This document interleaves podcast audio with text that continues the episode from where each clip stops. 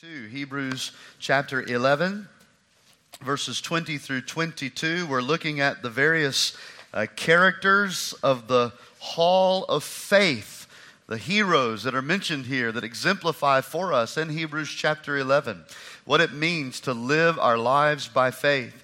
And we've looked at several. We've looked at the faith of Abel and the faith of Enoch, the faith of Noah, the faith of Abraham. Now, we look at three together this morning, the faith of Isaac, Jacob, and Joseph. The faith of Isaac, Jacob, and Joseph. Let's look together, beginning at verse number 20. By faith, Isaac blessed Jacob and Esau concerning things to come. By faith, Jacob, when he was dying, blessed each of the sons of Joseph and worshipped, leaning on the top of his staff. By faith, Joseph, when he was dying, made mention of the departure of the children of Israel and gave instructions concerning his bones. I'll be honest with you, this week in my study, I really struggled with trying to understand these three individuals and how that God would highlight them for us in Hebrews chapter 11 as men who are great examples of faith, because to be honest with you, all three of these men are marked notoriously by weaknesses. These are men of failures, men of struggles, men with a great deal of sin in their lives. In fact, none of the individuals who are highlighted in Hebrews chapter 11 have a spotless record. We may not know very much about Abel and Enoch because little is said about them and their life here on earth besides what we know and what is highlighted in Hebrews chapter 11. But the truth of the matter is all of these people in the hall of faith are imperfect people. Yet what they're honored for, especially Isaac, Jacob, and Joseph, they're honored for the fact that they died having lived their lives by faith to the very end. The emphasis of Hebrews chapter 11 on these men is that over the span of their lives, they lived by faith. It's not so much whether or not they got everything right their whole life. What's true about the sinful parts of their life doesn't cancel out what is true about the faith part of their life. That even though they were imperfect men and women, they matured in their faith all the way to death. And that is the emphasis. The emphasis is on the fact that over their life, they matured in the faith. And when they died in the faith. They died still believing. And that's where we come to Isaac, Jacob, and Joseph. These are three men who possessed true faith. And the reason why Hebrews 11 highlights them is because it is showing us the validity of their faith. And how does it show us the validity of their faith? Well, by how they died. By how they died.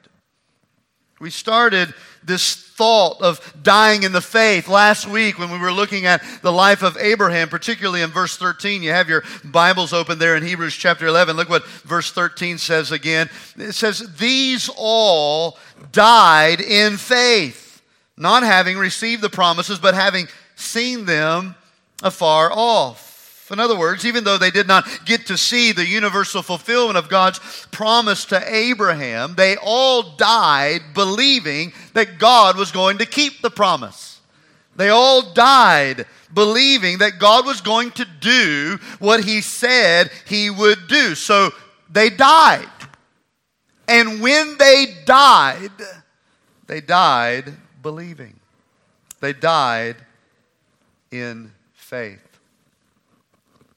I don't mean or intend to bring about a morbid cloud over our thoughts today, but I was recently challenged with the idea that one of the responsibilities of a faithful pastor is to prepare the people under his care to die. But not just to die. It's my responsibility to prepare us to die well. To die well. Because death is an inescapable reality. The Bible says it is appointed for all of us to die. Death is in our future. And there's no way around it. And one of my responsibilities as a pastor is to help us to die well. You've heard me say this a time or two, especially if you attend any of the funerals that I am asked to lead. A saying goes like this: in life there is the tender 20s, the thrilling 30s, then the fiery 40s, then the forceful 50s, then the soaring 60s, and then the sagging 70s. Then there are the aching 80s, then there are the aging 90s, and then there's death. And then there's God. Funerals remind us of this, doesn't it? There's never been a funeral that I've ever done, whether I'm standing in the pulpit or sitting among everyone else, where I'm not thinking about the fact that life is short, death is certain, and I'm not in control of any of it. Death ought to remind you of the very same. It's an inescapable reality. James chapter 4 reminds us of this. He says, you do not know what will happen tomorrow, for what is life? Life is even a vapor that appears for a little time and then poof, it vanishes away. You see, the reason why many of us do not like to think about death is because we're afraid of dying. Over the past 21 months in our world, especially in our country, it is vividly clear to me that this world is afraid of dying. Now, don't get me wrong this morning. I pray that in God's good purposes and plans for my life, that it does include a long life to live. I hope that's a part of His plans. I don't know what His plans are for me. But I know somewhere down the road, should the Lord tarry His coming, that death is a part of that. But the majority of this world is so focused on preventing death that they don't have any clear understanding spiritually of how one should actually die when it inevitably happens. We're so scared of dying, we don't know how to die. We're trying to preserve our lives to every means possible that we're not even thinking about the life that we are to live when it does happen. Now, here's the thing about death. The Bible is the only place we can go for a clear answer regarding death. I don't know about life and death. You'll find the clear answer in God's Word. You want to know how to prepare for death and what's to come after death? You'll find all of that clearly given to us in the pages of God's Word. The Bible is the only place we can go for that. And it just so happens that this morning, that here we are, Hebrews chapter 11, in this study of living by faith, that God just kind of reaches down and says, well, let me show you a little something about Isaac, Jacob, and Joseph, because it's not always about living. It's about making sure that our faith is right in place when we die, because that's what Isaac, Jacob, and Joseph teach us. They teach us how to die. And how to die in faith. So follow this as we go through this together. Write down number one. Let's look at Isaac first. Number one, by faith, Isaac died, passing down his faith. By faith, Isaac died, passing down his faith. Now think about this. What does Isaac teach us about dying in faith? Well, he teaches us that when death comes, may we be found passing down, handing down our faith, leaving a legacy to our children about the promises of God. In a sense, what's true for one of these three guys is true for all of them. They all died passing down their faith. Isaac to his sons, verse 21. We see Jacob to his grandsons, verse 22. We see Joseph with his instructions to the people for his brothers. But the purpose of Isaac being included in Hebrews chapter 11 is for this very reason. This is why he's even here. because very little is said about Isaac in the Bible, in Scripture. When you go back to Genesis and you trace all of these characters, you'll find very, very little about Isaac. And the irony of that is that he lived longer than Abraham, he lived longer than Jacob, he lived longer than Joseph, yet less is recorded about him. Someone has suggested that Isaac, now listen carefully, Isaac was an ordinary son of an extraordinary father who became the ordinary father of an extraordinary son, which is another way of saying he was a not so extraordinary guy sandwiched between two extraordinary people, namely Abraham and Jacob.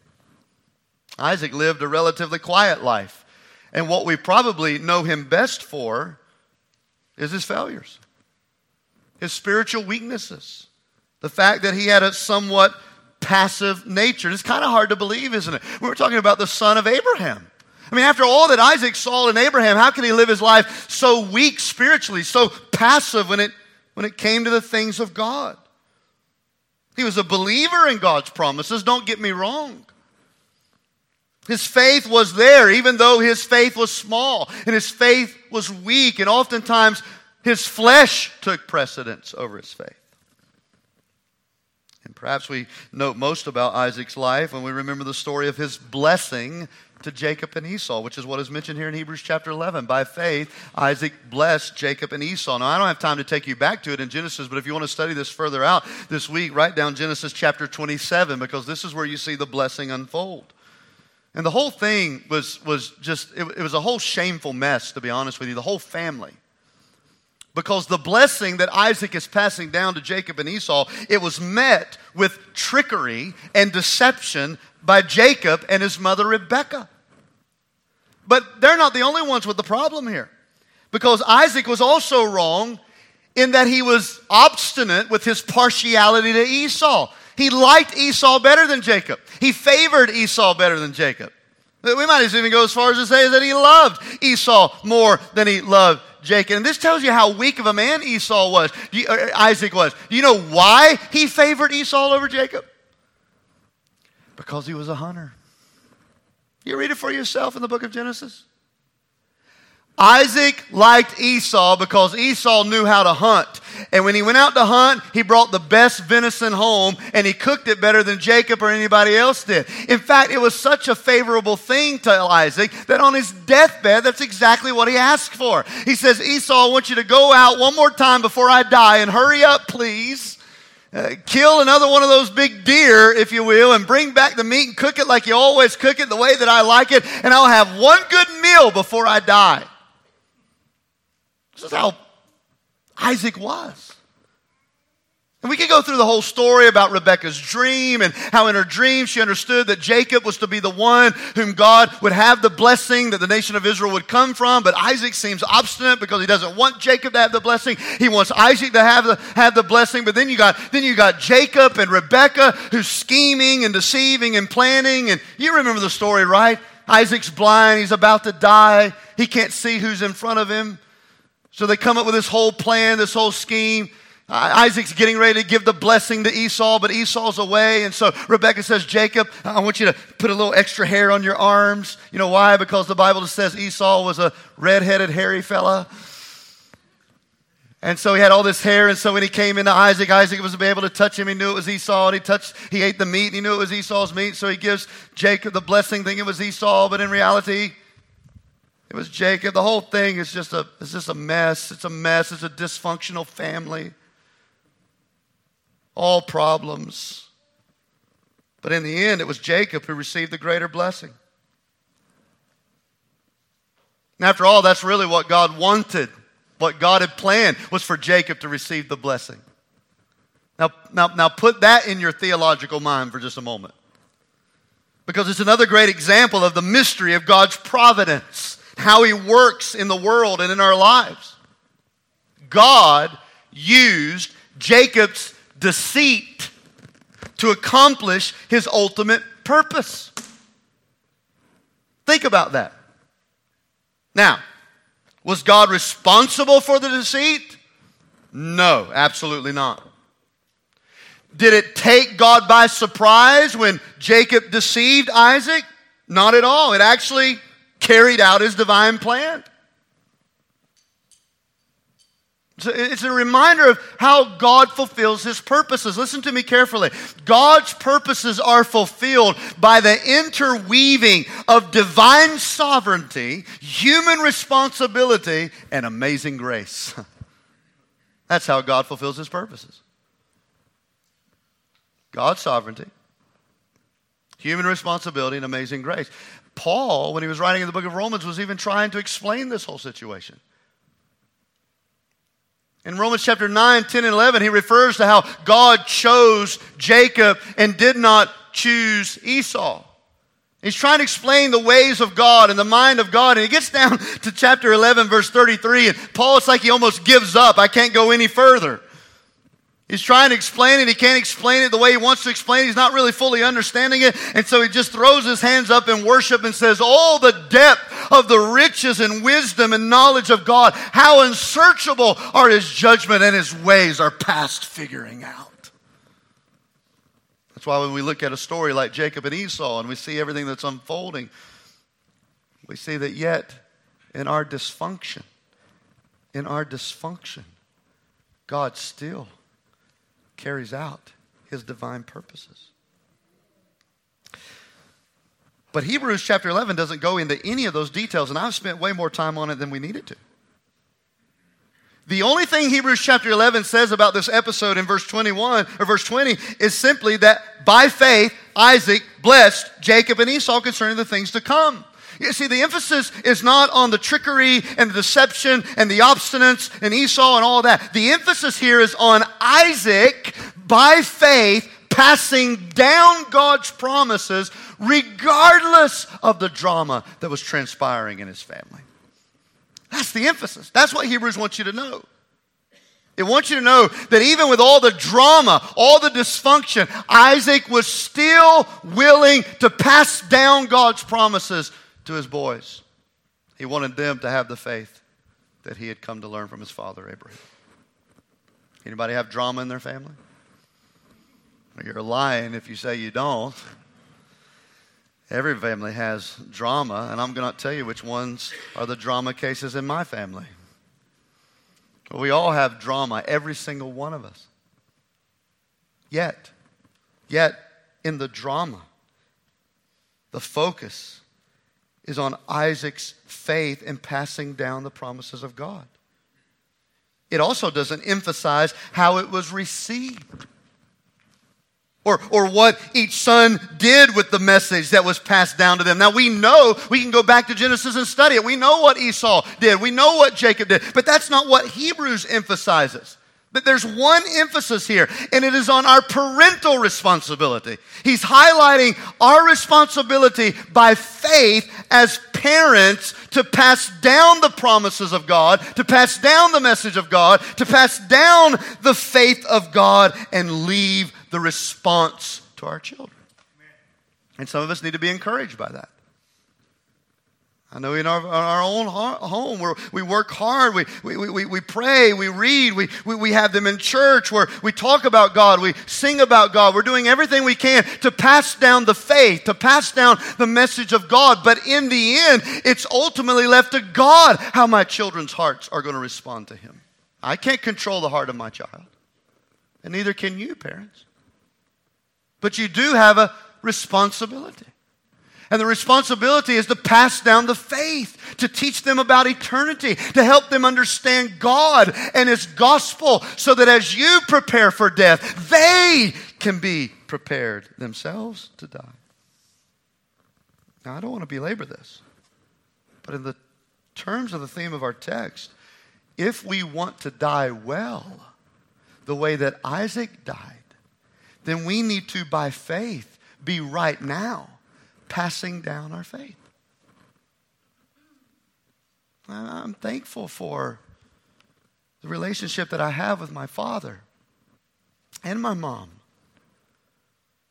I'm grateful for how that they've invested into my life. He's not just a pastor, though, to me. He was my baseball coach and my basketball coach. And when he wasn't coaching, he was sitting in the stands and he would take us on vacation. He would have fun with us. Those memories of mine, they're always, I was thinking about it this morning, even when my dad, when we were really young, Jessalyn was too young to remember this, but Jared and I would remember, my dad bought a trampoline for us to enjoy in the backyard, and so he didn't just say, hey, have fun. He wanted to show us how it worked, because that's what we Blankenships do. We got to show you how it works, right? And so he gets on the trampoline, and my dad's jumping up and down before we can ever play with it, right? And he's showing us how it works. And in this process, he jumps up and he does a flip. I remember it as if it was yesterday. Can you imagine my dad jumping on a trampoline and doing a flip in the air? Well, he did, and he made it all the way around. And when he did, he split his pants wide open on the turn. Oh, it gets worse. We lived in a parsonage right next door to the church. It was after church on a Sunday night. Dad thought that everybody left.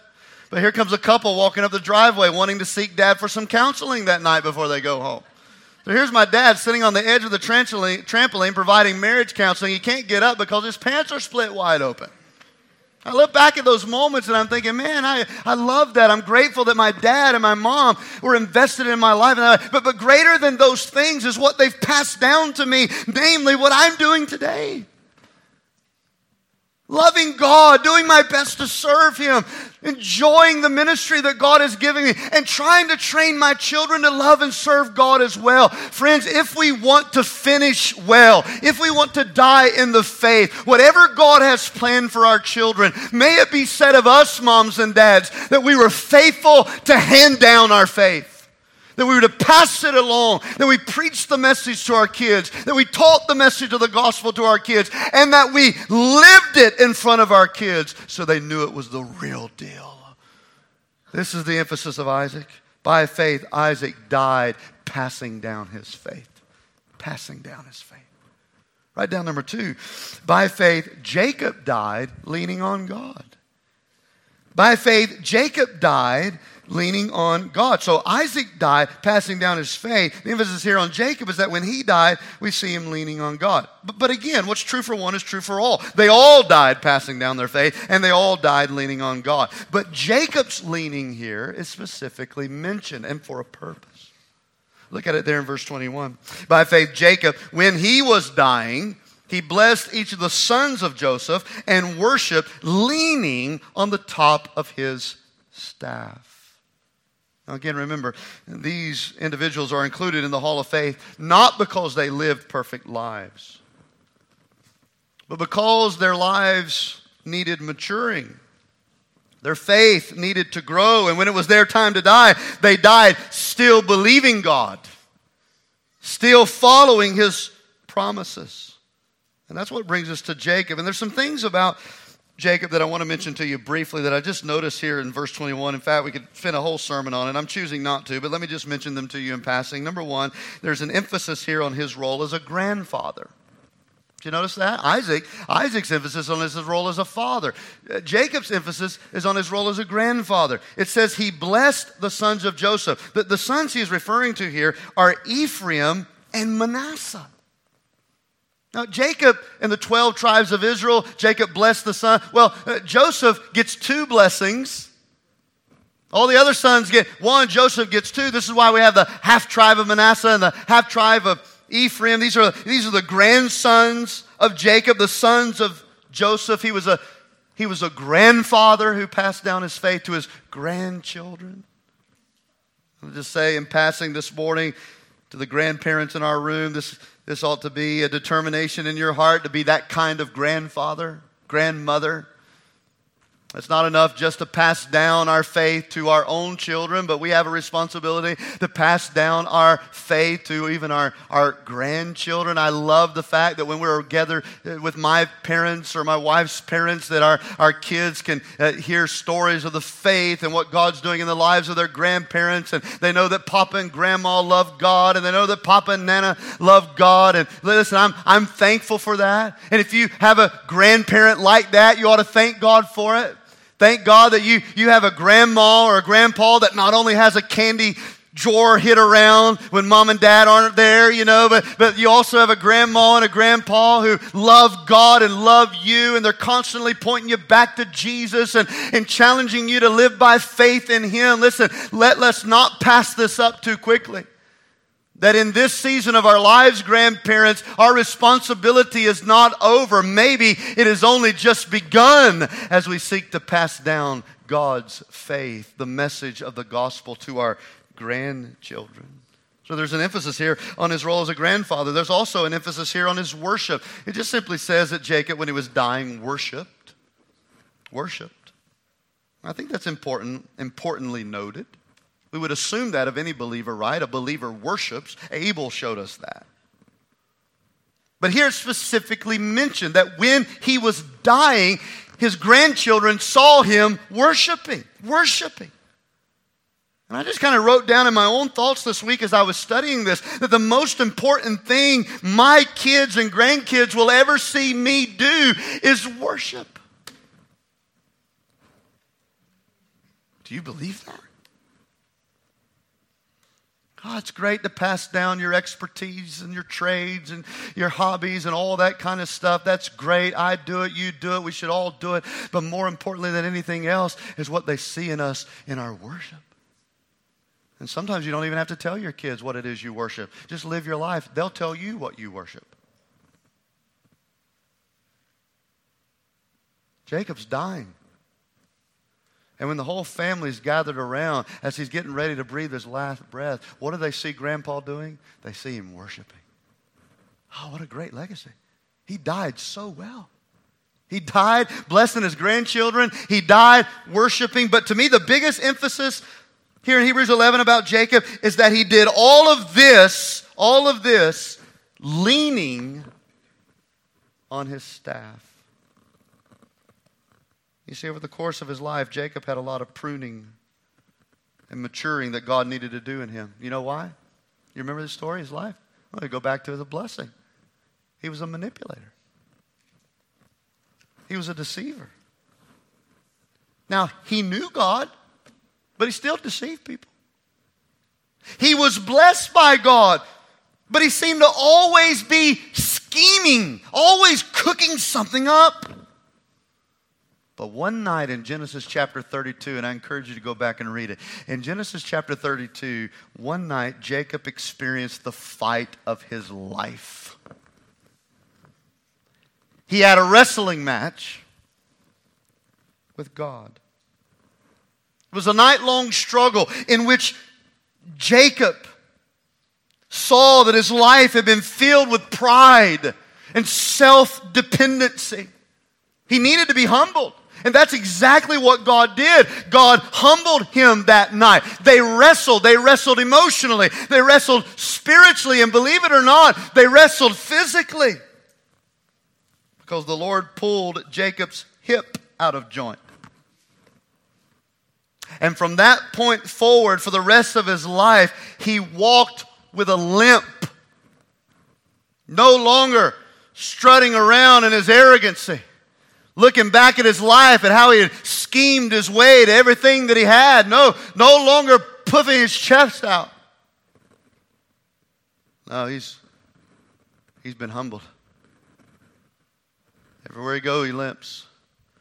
Everywhere he walks, he has a staff. Every day he has that pain. He's being reminded of the man that he once was. He's being reminded of the man that God wanted him to be, a humble man. That limp reminded him that he needed to be an honest man, that he needed to be fully dependent upon God. And so Jacob learned to lean on his staff. And while he was learning to lean on his staff, he was ultimately learning how to lean on God. Sometimes God has to break us in order to use us for his purposes. He does something in our lives to teach us to trust in him and stop trusting in ourselves. And unfortunately, this type of life transformation that happens, it oftentimes can only happen when God does indeed break us. It's my opinion that every true giant of the faith walks with a limp, leaning on a figurative staff. You see, people look at this account in Jacob's life, and that night he wrestled with God, and they believe that Jacob's greatest blessing that night was that he received a new name. And he did receive a new name. You remember? Jacob was no longer called by God at that point, Jacob. His new name was Israel, which is where the nation of Israel comes from. He got a new name. But his greatest blessing, in my opinion, that night was not his new name. His greatest blessing was that he received a limp. Because from that point forward, he no longer ran ahead of God. He walked with God. From that point forward, he no longer leaned on his schemes and his intellect. He leaned on God. I've been forced in my own life to wrestle with God. It's not fun. It's not fun when God points out sin in your life and then underscores it with pain. It's exactly what he did with Jacob. He showed him his sinfulness and gave him pain to remind himself of it. I don't walk as arrogantly as I used to walk. I don't walk as self-dependently as I once did. Don't get me wrong, I'm still a work in progress. I got a long way to go.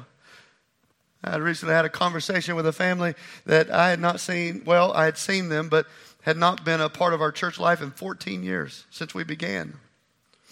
And I put my arm around both of them. I said, I just want you to know that I'm not that guy 14 years ago that you once knew. I said, God has broken me. I'm not as arrogant and immature and full of pride. I said, God has changed me. And I'm not saying that to cause you to come back. In fact, you're happy where you're at. You stay where you're at. I'm just letting you know I walk with a limp now.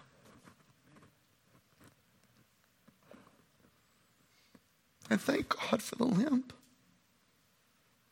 I'm still a work in progress, and so are you. But I can assure you I'm leaning on God more in my life than I've ever leaned on Him before.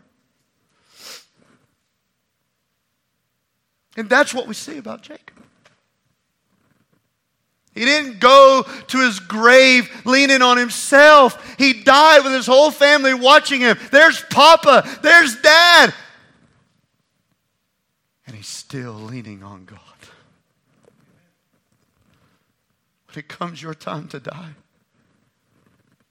when it comes my time to go, may it be said by my church and by my family that he died leaning on the Lord. Oh, by faith. These men teach us how to die. I told you I didn't intend this to be morbid. This is where we're at. Isaac teaches us how to die by keeping on passing down our faith. Jacob teaches us how to die by always leaning on the Lord. Finally, by faith, Joseph died believing God's promises. Joseph died believing God's promises.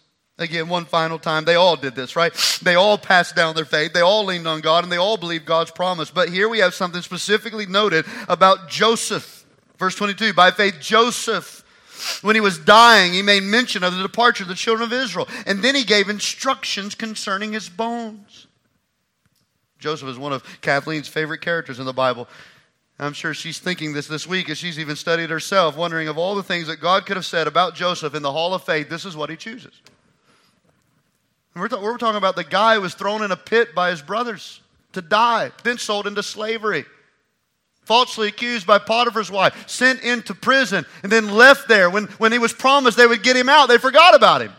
I mean, there's a lot of things about Joseph's lives that we could highlight. He did that by faith. He did that by faith. He did that by faith. But the thing that God chooses is how he died by faith. It's fascinating to me. And I want to bring you some context to this because many of you know when you study the life of Joseph, he spent all of his adult life in Egypt. All of it. His brothers sold him into slavery. He's brought into Egypt, spends his whole adult life there. And at this point when he's about to die, it had been about 200 years since God had made his initial covenant promise to Abraham. 200 years. 4 generations removed and still no complete fulfillment of that promise. Israel's living in bondage in Egypt. The promise had not yet been fulfilled. It It would have been easy to say that these men should have lost hope. These men, it's no big deal if they would have given up and tried some other means. But 200 years, 4 generations removed, here we find Joseph dying. And while he's dying, he assures his brothers, he assures the people that God is going to redeem Israel. And God is going to bring them out of Egypt. And he says, you know why I know he's going to do that? Because he promised he would do it. He promised it to dad, and he promised it to granddad, and he promised it to great-granddad. He said he was going to do it. I believe he's going to do it, and I don't want you to lose hope either. That's how Joseph died. Let me read the verse to you in Genesis chapter 50 and verse 24. This is the last moments of Joseph's life. Genesis 50, 24, and Joseph said to his brothers, I am dying, but God will surely take care of you.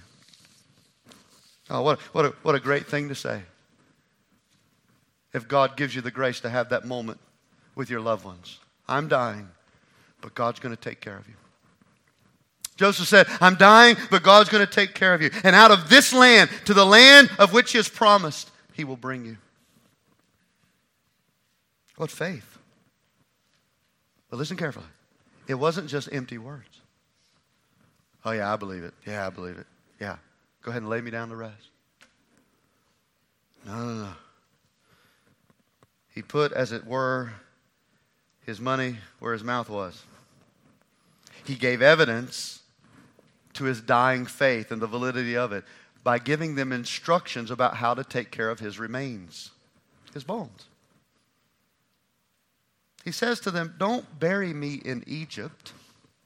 Put my bones in a coffin. Put them in a box and leave them there. In fact, don't even put it in the ground. I want it up where everybody can see it. And when God does come through on the promise, and he does bring us out of Egypt and takes us in the land that he told dad and granddad and great-granddad that we'd have, I want you to make sure that you take my box of bones with you. Because I believe that's where God will lead our people. His faith, along with Abraham's, Isaac, and Jacob, it was future-oriented, right? He anticipated the fulfillment of God's promises, just like many of you are anticipating lunch right now. He is anticipating the future of God's promises. And they believed God for what they could not see. And they believed it all the way to death. Do you ever think the people ever began to doubt that promise? It would be another 400 years, by the way. Do you ever people mock you when you tell them you're a believer? Oh yeah, you people, you guys have been looking for Jesus for 2,000 years, ain't come back yet. When are you going to quit thinking that he's going to do this? Why do you believe that mess? And why are we here today? We're here today because we believe it's going to happen. It may take another 2,000 years, but we believe in our hearts that God is going to keep his promise. He is coming back. It may be today. It may be tomorrow. It may be another 10 years. Who knows what God has planned? But I believe Jesus said, lo, I am coming again. And when I come, you're coming with me. I believe that. But that doesn't mean there are moments in my life where I'd not wonder. Is all this really going to happen? Is it going to be happening the way I think it's going to happen? Are they right? I'm sure the people of Israel had those same thoughts. I can see a little boy right now walking around the tent. Sees this box sitting in the middle of camp. Hey, Daddy, what's that box? Oh, that's Joseph. What do you mean that's Joseph? Yeah, that's Joseph. That's Joseph's bones in there. Daddy, why are we putting Joseph's bones in a box? Let's put him in a tomb like everybody else. Put him in the ground. Why? We don't want to see this every day. That's weird, Dad. It's weird. No, son. This is the very reason why he said not to bury him. So that every time you ask and every time we see it, we can remember that God is going to keep his promise. That he is going to lead us back to the land. And guess what? When we go, we're taking the box with us. Do you believe God's promises? They talk about the assurance of our salvation. And I'm closing. Listen carefully. How do I know? How do I know I've been saved from the wrath of God? I believe God's promises. That's how I know. How do I know that there's a heaven and I can live with God eternally in His presence? Because I believe God's promises. How do I know that the Holy Spirit is the person of God and He lives inside of me because I believe? I mean, I don't feel what other people say they feel. How do I know? How do I know He lives inside of me? Because I believe God's promises that when I come to faith in Him, He saves me from the wrath to come. He builds me a mansion in heaven and He comes to live inside of me. I believe God's promises. And may we believe it until we die. That's Joseph's testimony.